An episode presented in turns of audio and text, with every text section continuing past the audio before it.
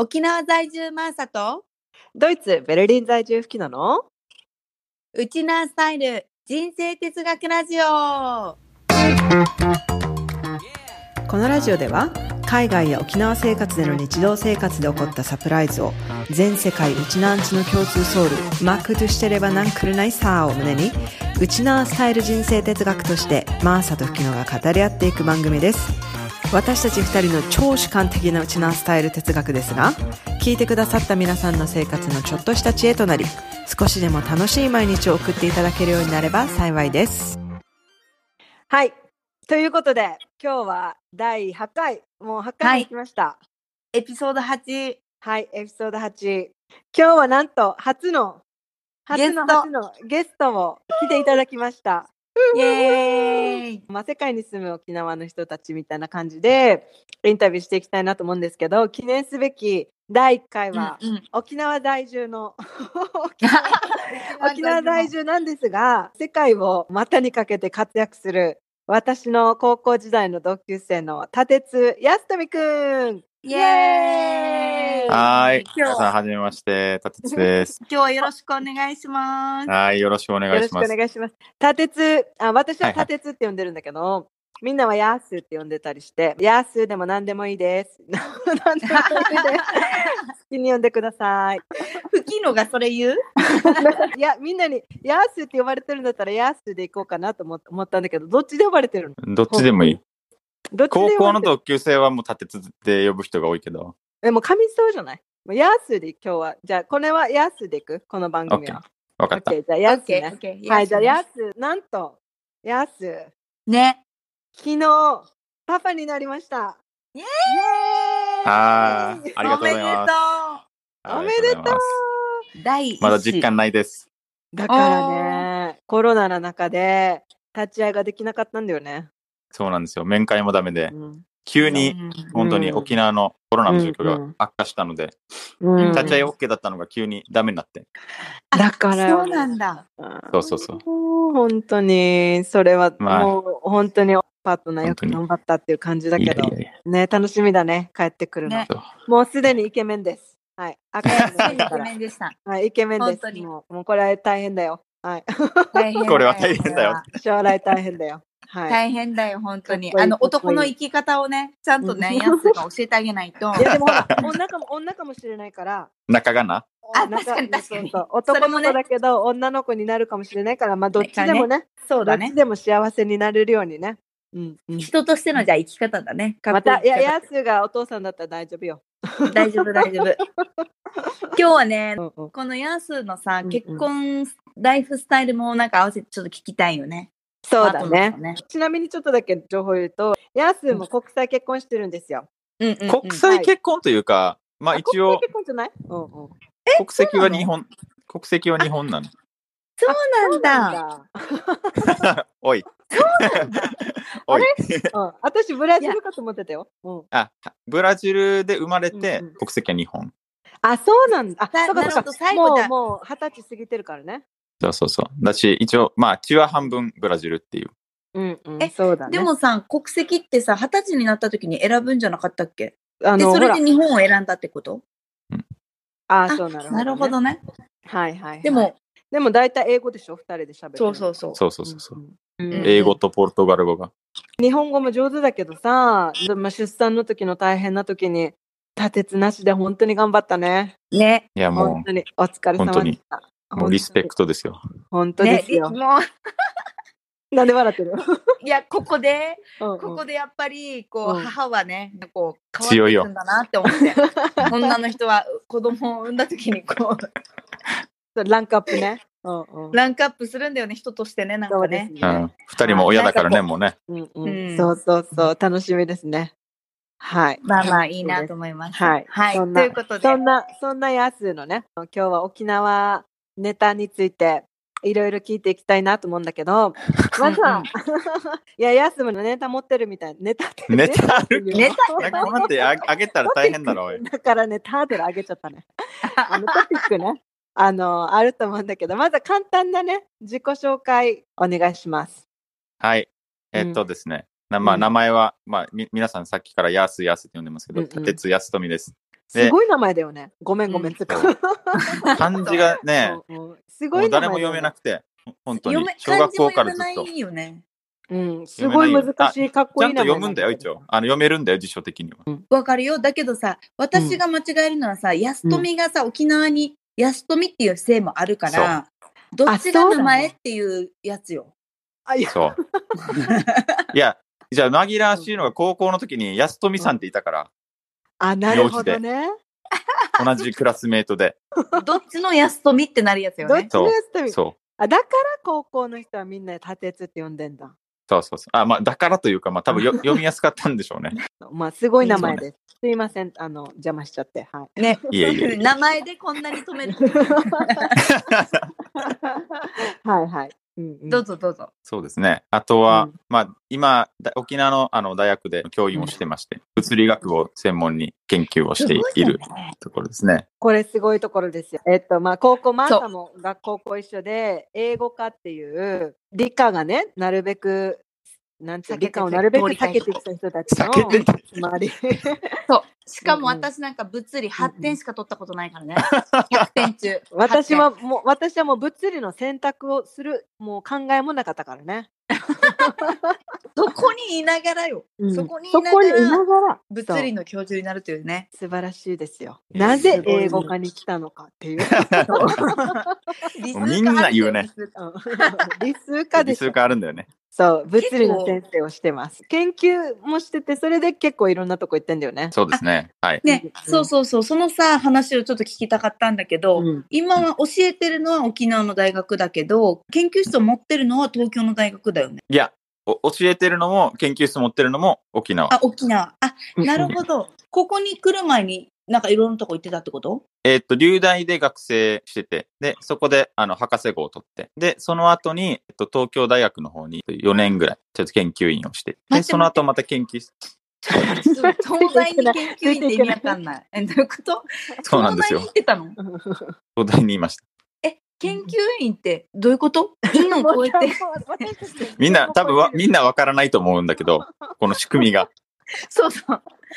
ちょっとじゃあ、仕事の話からしましょう。そうそうそうですね。はい。まあ、皆さん普通は大学を卒業して、うんだいたい企業に行ったりとか、う。うんんうん。まあ何か自分が好きなことをすると思うんだけど、うん。うん。まあ自分の場合は大学を卒業して、うん。大学院に進んで、うんはいはいはいはで、い。大学院はな2年の修士課程っていうねまあ、うんものと、うんあと2年プラス3年で博士課程っていううん。ものがあって、で、大体まあ2年で終わって、まあちょっと就職企業に行くとかっていう人が多いけど、はいうんまあ5年行って、まあ博士号を取ったわけですよ。うんはいはいはでい。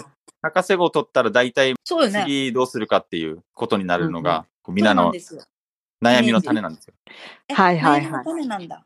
博士たちの悩みの種なの？そう。結局、企業としては若い人を雇った方が人材育成もしやすいし、あと給与がやっぱり上がるので、あ、はい博士持ってるとね。博士持ってると。うんうん専門職だし、限られるはい。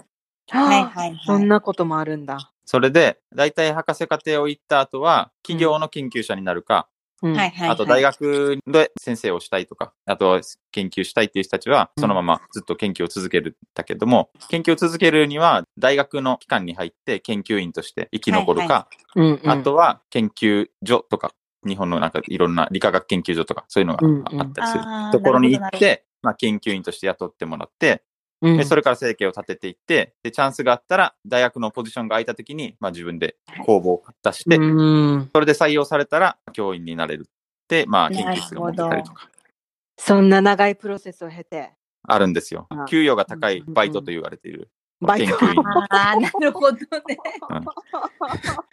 言われるすごい言い方だね。けれども、でもやっぱり好きなことができるので、ううんうんん。そう、そこよね。好きだったんだよね、物理がね。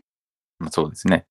確認ですけど。でも、そう、確認なんですけど。確認させてみたいな本。当に好きなんですよね。どう ?What? って感じだよ、私は。ニュートンしか知らない。もう物理といえばもう物理って聞いたら、私はね、だるまさんが転んだのゲームみたいな感じで、物理っていう言葉で止まってしまう。なんかそれ、わからないか。うん、今のちょっと待って。今今のカットだな、もわからないか。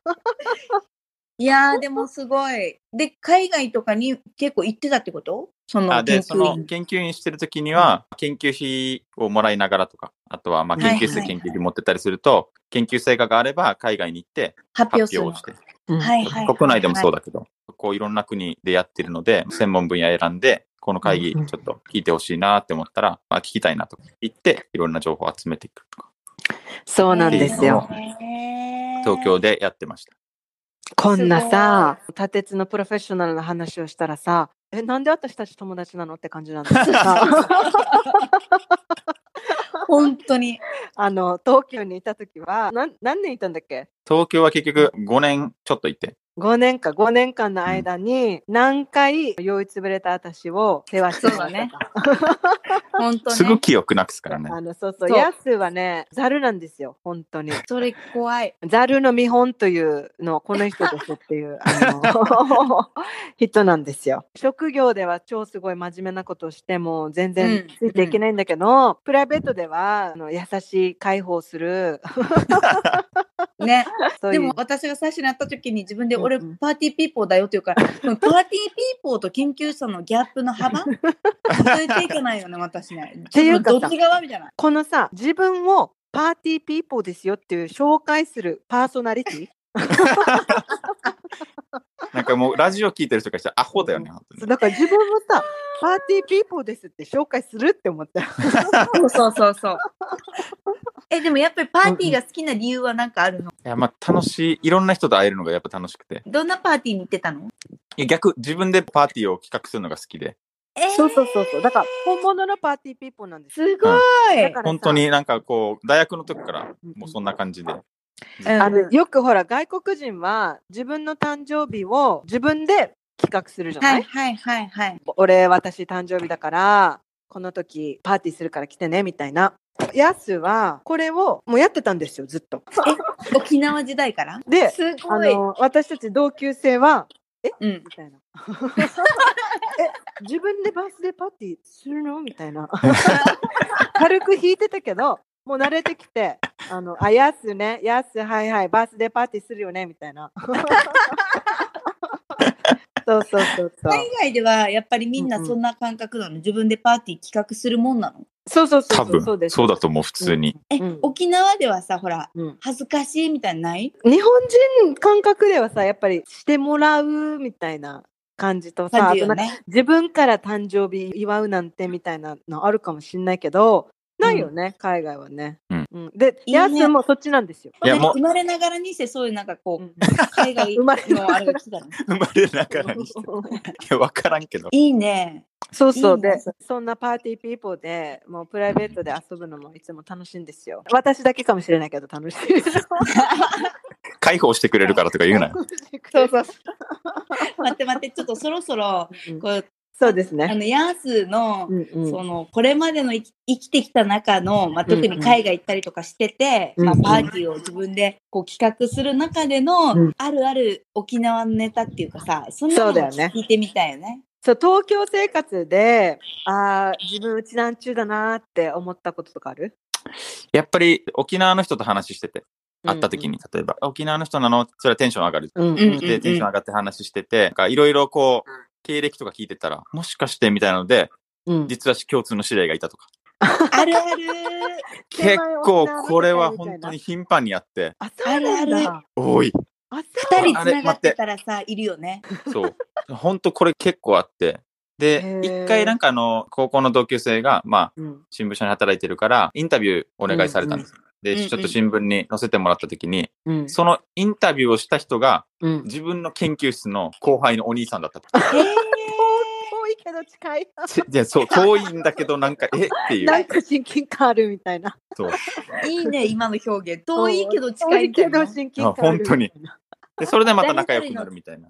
あるあるある。あるんだあるでし。ょ？ドイツでそういううちなんちとのつながりない？吹きのは。私ね、海外に住むうちなんちゅうとまだ会ったことないのよ。ああ、もうフラッグ立てて今すぐ。いるよ。企画して。こっちにいるよってね。うん、県人会やるよって。ドイツにも県人会があるんだけど、ベルリンじゃないんだよね。西ドイツの方なんだよね。なケルっていう。えうんでも、ベルリン支部やっちゃったら？だからね、ある。え、案外いつるんがると嬉しいんだけどね。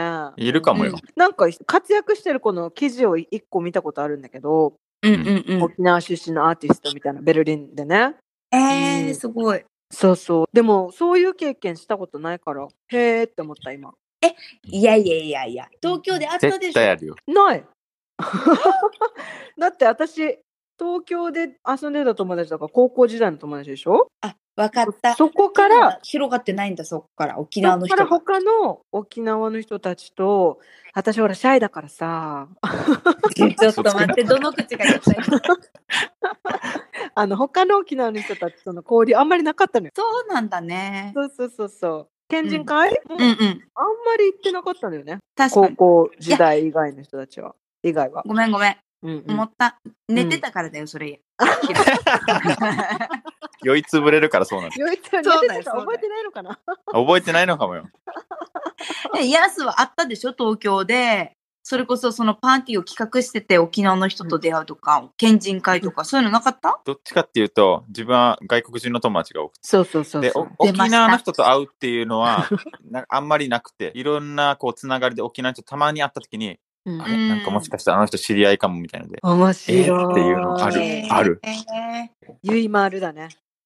ゆいもあるだね。世界 は小さいかもしれないね。ちょっと違うけど。でも私は特になんか東京では県人会をこう主催したりとか、よく行ってた方だったから、そうだよね。うんうん。そう、もう本当に沖縄の友達多かったなって思う。いいよね。でも、うんその、やっぱり沖縄の人たちのさ、つながりって、なんか特別だよね。うんうんうんうんうん。あ、まあでも世界うちなんち大会今年でしょ？そうですよね。うんそれ、でなんかまたね、友達増えたらいいなってちょっとこの40手前にして思ってるよ、私今まだ。そうだね。なんかこのラジオきっかけに集まやってくれるりたくない人がいいけどね。そうね。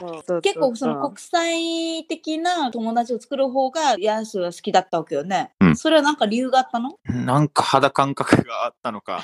えそれさうん顔が濃ゆかったからとかって話だよね 調和されるみたいな。なんていうかそっちの方が落ち着。く、ノリとか。落ち着くみたいな。あとあれかもしれない。なんかやっぱうんいろんな話聞くのは面白くて。海外はこんななんだって。海外住んだことないから、うんうんうん。わかるわかる。全然その習慣とかもわかんないし、うんもう友達通じていろいろこう情報を仕入れるじゃないけど、うん。知るという。すごいよね。住んだことないのにあんだけ英語喋るってすごいよね。どこすごいよね。それがさ本、当。もうにじみ出てたんじゃない？だって、立てちょって東京にいた時にさ、うんあの外国人に間違えられたでしょ？でもいやもうさ、たた、えっとうんうん別に東京だけじゃない、本当に。あ、そうなの？外国人に間違えられるのやっぱり。この一回教えてくれたんだけどさ、何顔が、沖縄の人ってほら、顔濃ゆいって言われるじゃない？うんうん。でも、もう本当にヤスの濃ゆいは本物だ。なんか本物偽物ないだろ。偽 物はないけど。でもだから濃い、にいいも悪いもでも、あの、外国人ばりの濃ゆさだわけよ。だ歩いてたらさ、はい、ちょっとじゃあ、はい、お願いします、ヤス。何この振り。いや、なんかもう本当にお多くて、例えばうん北海道に行った時に道尋ねて、あ駅行きたかったの、その時。で、すいません、駅どこですかって日本語で言ったのに、うんな、なんでかわからんけど、このおじさん答えたのが、駅ステーション？ステーション？嘘だろみたいな。で、あっちとかじゃなくて指さされたから。えーと思って、え、そんなこといっぱいあるの？そのなんかこう北海道いる間もメニュー英語で渡されたりとか。えーえ、これ一回だけじゃないけど、沖縄に帰ってきてもあるし、でもあるの？ねえ沖縄でやるかみたいな。いるだろ、この顔、沖縄に。もっと濃いのいるだろみたいな。本当に。えとかさ、あと、極めつけはあれだね、うん東京住んでる時に、家の近くでトレーニングしてたわけ。うん鉄棒があって、こう、懸垂してて、終わってちょっとストレッチとかしてた時に、犬連れて歩いてるおばさんが、こううん犬が自分にぶつかってきたわけ。そしたら、俺の顔見てから、ソーリーって言う。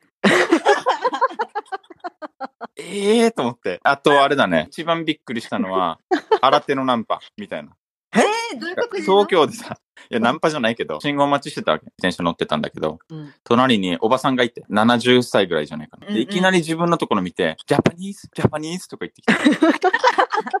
誰に話してんのかなと思って、周り見たら自分しかいなくて。で 俺だ、俺あ、はいって言ったらエキゾチックねーとか言い出して、ちょっと怖くなってからすぐ逃げたんだけど、いや、でもさ、なんか私が一番最初に会った時の第一印象は、うんうんほら、俳優に証言さんっているじゃん。沖縄出身のね。沖縄出身の似てるって言われたことない、ないね。こういうよね、でもね。証言さん系ではね。本当にヤースーに似てる友達一人いるわけ、私。大って子が。その子もモデルだったんだけど、うんその証言さんに似てるって言って、二人は仲良かったんだけどさ、三人いたらやばい兄弟のはずみたいな似てたはずと思って。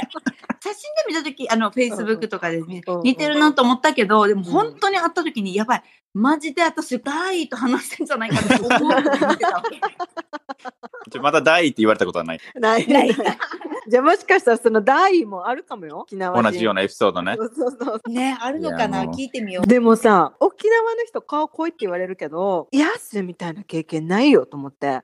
いや私は。いるよ、友達に一人。沖縄こんなのあるあるなのかなってちょっと思ってたわけよ。たまにいるははいずよ。はいはいはいはいはい。うんうんなんか確かに。よくさ、私たち女性はフィリピン系に間違えられるじゃない？そうなんだ。わかんない。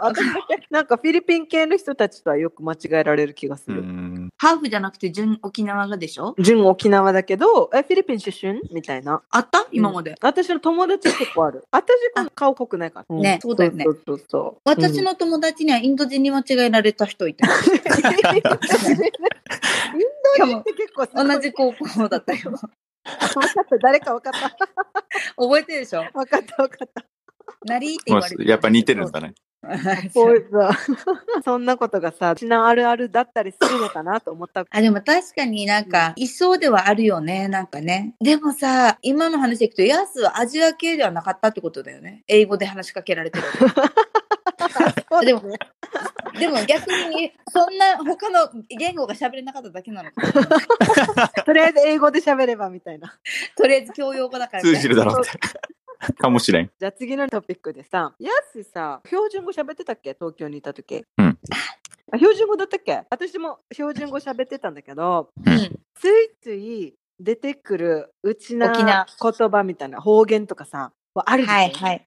はい。で私が言うとさ、今でもよ、うんあの誰も周りにいないけど、娘が何か危ないことしたら、あもうりやうりやってしょっちゅう言って はいはいはい。うりやうりや気をつけないとって。で、それを聞いて、あ私はやっぱり沖縄人だなって思ったわけよ。そんな経験ある、うん。あるはず。でもなんか周りは多分そういうのを気づいたかもしれないけど、結構うん愛とか、あ、いいね。あいいあ愛えなとか、あいえなと。か。アギジェって言う、ねそれチューブ、うんなんかある。アギジェ？ある？私はさ、もう完全に愛とかあがとかそういうのよりもイントネーション？が隠せてなかった。私営業だったんだけど、うんうん。こう、ほら、電話とかするじゃん、お客さんとかに。うんうんで、周りの先輩に超笑われたことがあって、携帯のね、メールアドレスとかを聞くとき、当時まだ G メールとかではなくて、うんうん携帯のキャリアのメールを聞くときにさ、電話でさ、うんうんお客さんとかに、あ、au のですね、え au の携帯ですよね、みたいな。はいはいだ。うん au だからって言われたわけ。うんうん意味わかる？英雄じゃないわけ？そう、ヒーローの英雄みたいな発、うんうんうんあの、イントネーションで言わないで、それ英雄だからって言われて、間違えてるよ、みたいな。あと、うんうん陽子さんって子がいてさ、うんうん私が電話で、あ、陽子みたいな。うんうんうん電話してたの、周りの友達に電話したら、うん陽子って言うから、具志堅陽子かと思ったよとかって言われて。いや陽子ちゃんです、陽子ちゃんみたいな。伸ばすからね。そう、あ、陽子とか言うさ、具志堅陽子と電話してるのみたいな。安心しかくないよって。みたいな。って言われた時に、こう、もう後ろから言われて、先輩たちに電話してる時に笑われてクスクス。あ、しかもでもさ、これ社会人1年目とかでさ、東京1年目とかでいいよ。結構長めの5年目とかだったわけ。隠どんだけ隠せてなかったんだだからどんだけせてるつもりだったわけよ、私は。その時はやっぱ沖縄抜けないなとか思った。そうだね。え、でも、うんヤスの標準語聞いたことないかも、私。え一応、あの、標準語だよ。標準語にしないと学会とかでも発表ある。ははい。多分、イントネーション抜けないと思うけど、どうしても。うんううんん至至るところでこう、あ、沖縄の人だなってわかると思うけど、うん。ある程度標準語に近づけたアクセントにしとかないと、聞き取れませんでしたとかっていうふうに言われて。聞き取れませ言われるの ちょっとアファンなんです。沖縄のアクセント聞き取れないの、ね、二人に聞きたい逆に。うん。うん沖縄っぽい英語のアクセントってあるの？え？沖縄っぽい英語のアクセント？イングランドのアクセントとさ、アメリカのアクセントは違うのはもちろんわかるし、インドの英語とフィリピンの英語とか、そのアジア系の英語とえアクセントみんなあったりするじゃん。はいはいはい。日本人というか沖縄もあるのかなってちょっとよくほら、青森が、青森の鉛がフランス語と似てるって言われるような感じ？うそうなの？初めて聞いた。青森の津軽弁がフランス語と似てるって言われてる。えー、面白い。でもそんなのなくない？聞いたことないな。うん、聞いたことない。え、ジュージューに聞いてみて、なまってるって。英語。あの、英語が？うん俺の英語がってこと？そうそうあ俺の英語、沖縄なめてたらやばいだろ。あ日本人の無理じゃん。いや、だって、もともと日本語さえなまってんだよ、私たち。英語にしたらなまってんじゃないかって英語はなまらないでしょ。アでも私、マチアスにね、日本人の英語じゃないみたいって最初言われたけど、ほら、なまってるかもよ。ほら、出。どったちかっていうと、イギリス寄りの英語って言われてたの。あイギリス寄りのアクセントだ。ヤスもそう思ううん。イギリス寄りのアクセンそれ中学校で使ってたホライズンがイングランドの英語だったからじゃない中教材がは、日本はアメリカ英語だよ、アクセントは。そうだったっけ、うんうん私でもは多分ロンドンに行って、ト。そうだよ、あの後だよ。ロンドン系の友達が多かったからかな。へえ。でも今は、あいきなりアクセント変わってたもん。あそうなんてなんてなんて？なんてどんな違う違う違う。鉛がもうイギリスに住んだ後は、そこの鉛になった。イギリスのさ、鉛好きなんだけど、言えないんだよね。でもさ、面白いのが、このイギリスの友達に、私がそのマティアスと結婚して、会った時に、ドイツ人の英語になってるって言われた。だから、あの、適応していくんだはず。適応能力高いな。そうそうそうそうそう。え、じゃあ、ヤスはこうどう？二人で話してるとき英語でしょ？ちょっとブラジル英語入ってるなとかある？ないんじゃないかな。ジュージュの英語は綺麗な英語だよね。綺麗だねスタンダードな英語だよね。そう、アメリカ英語だと思うよね。だから、沖縄なまりの英語ってできる人いるのかな？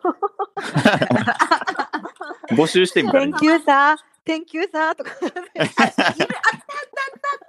Thank you, sir ね。とか。沖縄の鉛の英語あった。おばあが喋る英語。おおばあが喋る。おばあの英語になってないんじゃない？お前英語なの？おばあでも英語で喋ってるさ。なんてよ。なんかこう、単語並べでとりあえず、OK みたいな感じの、なんか、雰囲気で喋ってるさ、おばあたち。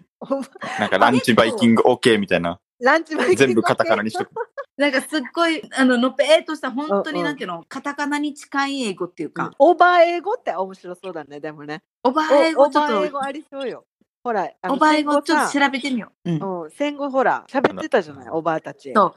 そうオーバー英語。あれでしょ？内な口が英語に聞こえたっていうやつでしょ？そうそうそうそうあ、そそういうのもあそう。るんだ。うーんわたや。むん、わたやむん。わたやむ。これあったよ、あったよ。え？私なんかの動画で見たよ。あれ知らない？あの、お腹痛い、お腹痛いってそう、内な口で、わたやむん、わたやむんって言ってたら、うんうん英語で、What What time is it? って多分聞こえたみたい。で。時間答えても、なんかずっと、わたやむん、わたやむんって苦しんでたっていう。解決しないからみたいな。解決しない。おきここれは聞いたことあるけど。あとなんかさ、結構そういう感じのやつで、おばあの方言が英語に聞こえるみたいな、なんかそういう空耳アワー的な、なんか YouTube 見た気がする、私。爆笑し面あるよ、いっ白いぱい。そんなのは。それ今度がトピックで話しても面白いかもね。ね、沖縄英語うんうんうん。みたいなやつ。はあ、面白い。です。じゃあちょっとそんな、そんなあれで、さやすが海外に行ったりとか、東京にせ、生活してるじゃない？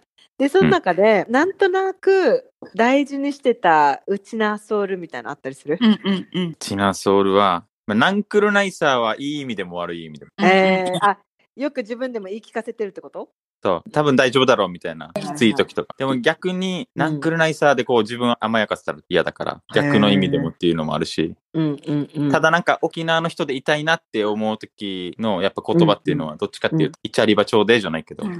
ああ、イチャリバ町でわかる。うん。う。んなんかね、やっぱりいろんな沖縄の人だけじゃなくて、まあ、うん。世界中いろんな人とやっぱ友達作りたいっていう、こう自分の夢があって、沖縄の人もまあ昔から中国とかうん。いろんな大国とうん貿易をしてて、やっぱりそういうフレンドリーなところがあったからこそ生き残れたというか、あ、そうなの、そうだよ。こ。うそう。中国との貿易の成功の秘訣ってイチャリバ町でなの？いやいや、そうじゃないけど、フレンドリーにこう人をもてなすとか、あ、そうなんだ。立ち回りがとっても上手だったんだ。立ち回りがうまかったっていう。あ、沖縄の武器を持たない国だったから、そうそう。外交もうん。そうだし、頭を使った政策とか、うん。ペンで戦うみたいな感じの、かっすこいい。ごい優秀だった。沖縄のさ、琉教町時代のさ、こう、うん公務員試験みたいなやつ超難しかったってよ。あ、そうなんだ。そう、全部筆記試験で外交問題をどうやってあなただったら調整しますかみたいなのが問題だった。見たことあんのよ、それ。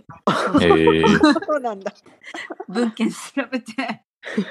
でもまた、イチイチャリバ町でがわからない人のために説明すると、あそうだねイチャリバっていうのは、一度会えば、町でっていうのは友達って意味なんだ。あ、兄弟か。兄弟。兄弟兄弟。兄弟一度会えば皆兄弟っていうふうに、沖縄の人たちは言われていて、一回会ったら知り合いを通り越しても助け合う兄弟ですよと。うんうんそういうコンセプトが、そうそうそうそうあって、私もイチャリバ町ではよく思うな。海外で生活してて。確かにうんでもイチャリバ町で精神で何かあった？どうかなやっぱり友達増えたかなって思う。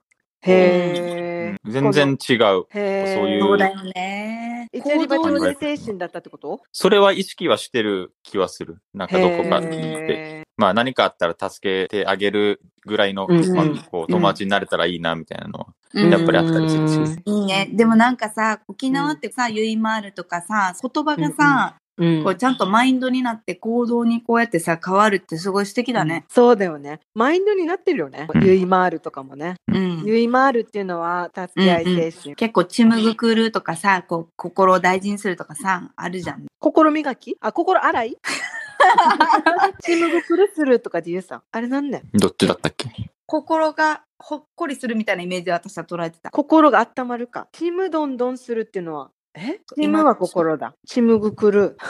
私たち方言の課題だ、心？なんかまあ、一番心の奥底にある人としての、あれを大事にしようみたいなことのイメージっていうか。あ、真心ってことだ。真心みたいな、うんうんうんでも私たちもそんなってさ考えてさ、うんうん日本語に訳して捉えてないね今思えば 感覚的だね感覚でねお、おばあちゃんたちに言われてきたね。おそうだねアファーとかもそうねよくさ例えられるしさ、うんうんうんアファーの意味をこう伝えられなかったりするよねアファーの意味ね。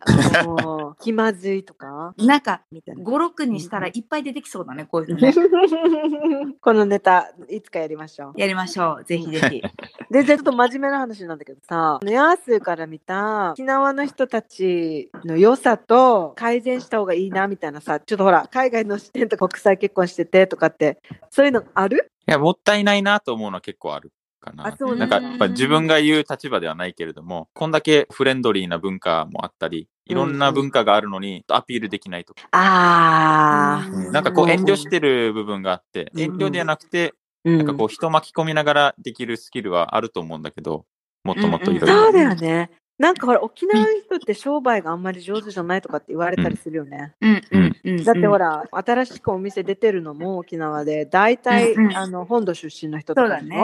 それは結構帰ってきてもやっぱり、ああ、これこんな風にするだけでもちょっと変わるんじゃないかなと思ったりするのって結構あったり。まあいい意味、なるほどね。沖縄の人のこの優しさっていうのは多分うん。ガツガツしないというか、あると思うんだけうんど、あとはまあ、やっぱ学力、自分は教育機関にいるから、やっぱももうちょっとやっぱり全体的に頑張ってほしいなと思う。まあ自分ももちろんそうだけど、これ沖縄の学力はさ、本土の方と比べて違ったりするの？やっぱり低いかな。うん。へえ、そうなんだ。なんかでも学習能力的なところの視点だけじゃなくてもさ、うん。いろんな幅で突き抜けてほしいなと思うところあるよね、なんか。うーん。ん。でも朝もほら、教育のこともちょっとやってるじゃない、うん。そういうふうに思うんだ。なんか結構沖縄の子たちってさ、人文はあるというか、こう生きるのは上手そうなイメージがあるわけ。原体験っていうか、沖縄の中で社会がとっても近いところにいてる感じはするんだよね、子供たちとかも。だからこう、自分の関心はこれだな、あれだなとか、人との関わりが近いとか、なんかそういうところから自分で学びを深めていければもっと変わるのかなとかさ。そのお勉強だけじゃなくてもね。うんまあそれが勉強に最終的につながると思うんだけど。そうだね。じゃあ最後のちょっとあれにしようか。あ、そうだ、でもさ、毛のネタがあるって言ってたよ、立つ。最後にまた毛持ってくるっていう。毛のネタっていうか、やっぱりさ、うんうん。さっきからこう顔濃いっていうさ、はいはい。顔の毛がよ、30代に入ってから急に増えた感じがしてて、えヒゲとかが本当に。え、そう？うんやっぱしかもあこ30れ歳で？30歳で。顎ひげとかこんななかったわけ？喉の方まで伸びてるけど今。はいはいはい全然顔のそばの方とかもなかったんだけど、急に出てきて、これでもっとなんか外国人に間違えられる。それあるかも。イタリア人っぽいね、それね。それあとさ、マーさんも言ってたけどさ、毛が刺さるわけよ。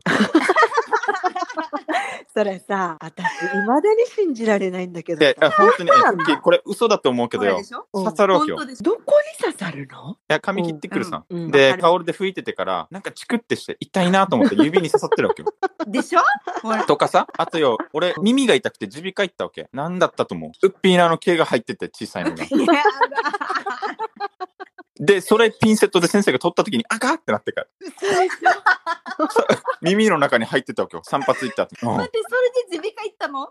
耳鼻科行ったよ。だって治らんのに。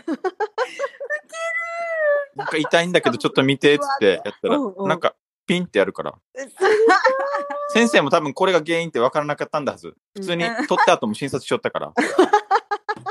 ただ俺はもう毛取られた段階で、もう痛みなくなったから、あ、これかと思って。黙ってたら恥ずかしくてから。じゃあ異常なしだった、診察の。そう。あとあれなんか、フッキーも言ってたけど、うんあの眉毛真ん中、俺もあるわけ。わかるわ私かる。あるの？あるある。あ、そう、処理してる？うん。で、なんでやってるかって言って痛いわけよ。何がどこが？根元が。俺結構毛が太いからさ、これ。髪の毛とかもそうだけど。え待って、眉毛が生えてることで目元が痛いの？うん。だから多分隣同士の毛が刺さり合うわけ。違う違う。根元が痛いわけよ。ちょっと待って。それって何？生えてくるときに毛の太さが皮膚の毛穴よりも太いってこと？うん。で、わかるわけも生えてくるとき、あ、生えてきた。やばいやばい。いた。で、最近ちょっと困ってるのが、普通の毛じゃなくて、やっぱりこう30後半になってきて白髪も増えてきてるんだけど、もう眉毛に白髪があるわけ。はいはいわはいはかるわかるこ。の白髪の眉毛のこの真ん中に入ってくるやつが結構強敵で、これあれだけよ、尋常じゃないぐらい硬いわけよ。俺、魚の骨って呼んでるんだけど、自分で。魚の骨。もう透明で見えないわけよ。あの白髪が生えてるのはわかるんだけど、抜こうと思ってもどこにあるのかわからんから。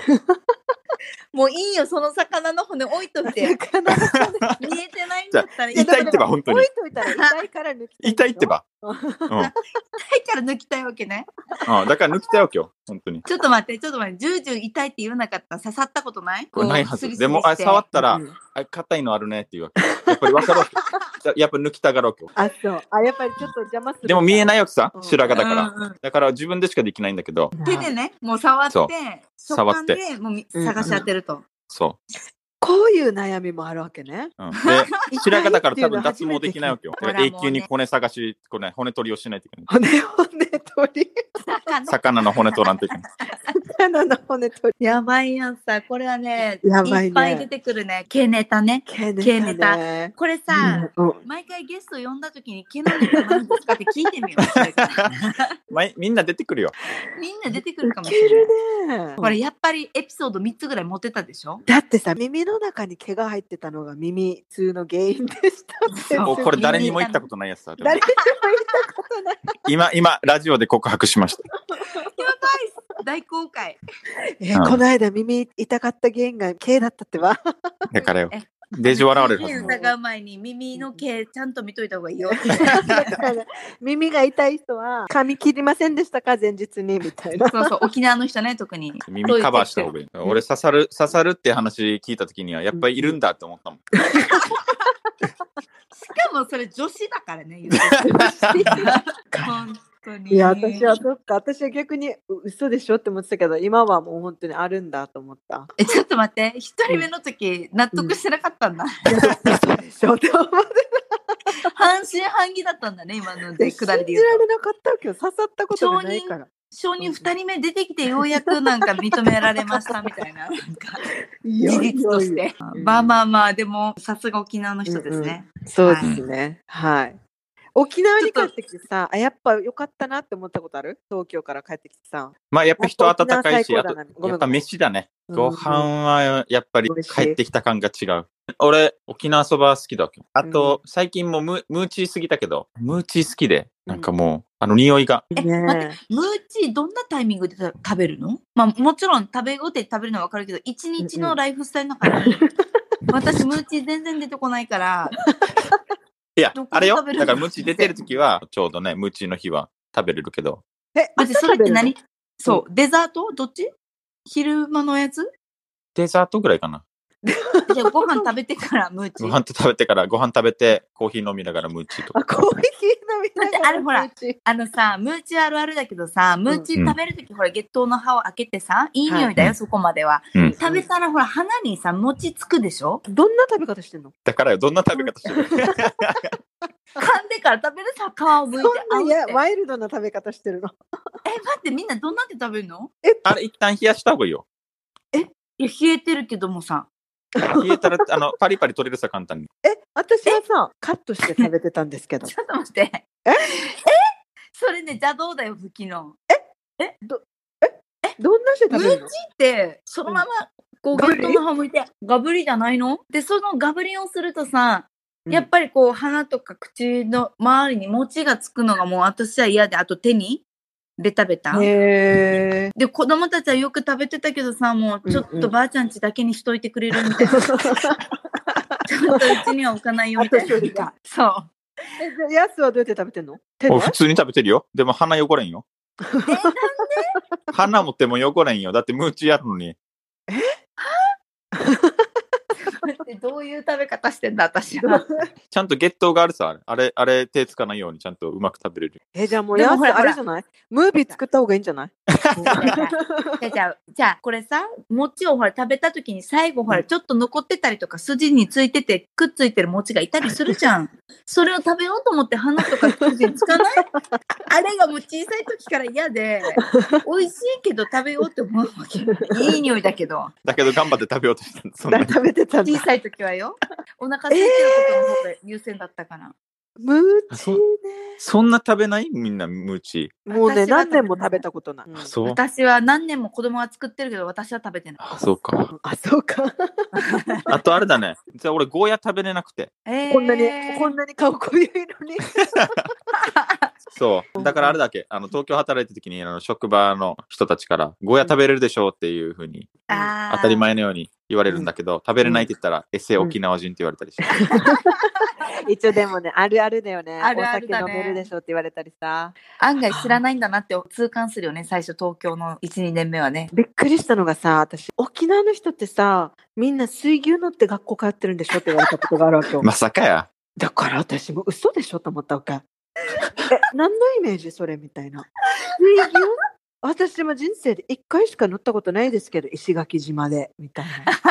だから、嘘でしょって思ったけど、イメージがさ、水牛乗ってるイメージなんだとか、うんびっくりしたよ。なんかみんな意外と知らないはずね、沖縄のこと。うん、確かにね。うんでも、うるま市では牛を散歩させてるおじいはいるけど、いるね。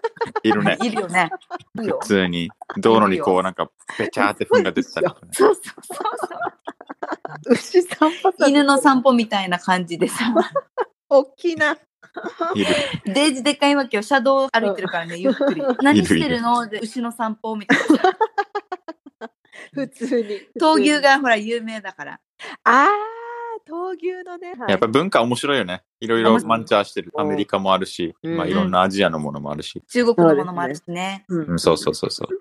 じゃあ最後に、本当に最後に、今後のヤースの活動の目標じゃないけど、こんなことやっていきますみたいのがあれば、また私たちのリスナー全然いないと思うんですけど、あの、でも何かあのヤースの活動を知っていただけるきっかけになれば、はい、ぜひ教えてください。どう？やっぱり、大学の教員で、まあ研究をしてるっていうこともあるので、うんうん。研究は今まで通りというか、これからももっともっといろいろ楽しいことできればいいかなっていう。磁石の研究。してるんだよね。最近はまあ磁石に限らずいろいろ計算機を使って何かこう物の性質を調べるとか、そういったものをしているので、なんか面白いことができたらいいなっていうのもあるし、あとは沖縄のこの教育っていうのにも少しやっぱり関われたりとかいうものが何かあれば楽しいことができるかなっていうのも、まあ楽そういうと。頑張りたいなそう。だね。はい。もう私には見えてますよ。ヤース何をよお前は豊か。あの、沖縄で教育に関わっていくヤスの姿が見えてます。はい。はい。そういうことで、はい。今日はパパになりたての、そんな中で私たちのおしゃべりに付き合ってくれて本当にありがとう。お酒入ってなくてよかったよ、本当に。いや、これお酒入ってたらもう終わらなかったよ。終わらないからね。永遠に喋ってるよ、これ。第1というこ回のインタビューに来てくださってありがとうございました。ありいやもうはいがとうございました最初のゲストとして呼んでもらえてありがとうごはいざいます。、とんでもないです。ありがとうございます。じゃあままたたぜひ。何かの機会で登場してもらえることを祈りつつ、はい。はい楽しみにしております。はい。じゃはいあ皆さんまた次回。ではでは。はい、バイバイ。バイバイ。マーサとフキノのウチナースタイル人生哲学にお付き合いいただきありがとうございました。番組へのご意見やご感想、皆さんの体験エピソードがありましたら、ぜひプロフィールにある E メールアドレスまで送っていただけると嬉しいです。二人のインスタでは、それぞれの日常生活をアップしています。マーサのインスタは、サマンサ野原 samantha.nohara 私、フキノのインスタは、フキノス FUKINOS にて検索すると出てきますので、ぜひ遊びに来てもらえると嬉しいです。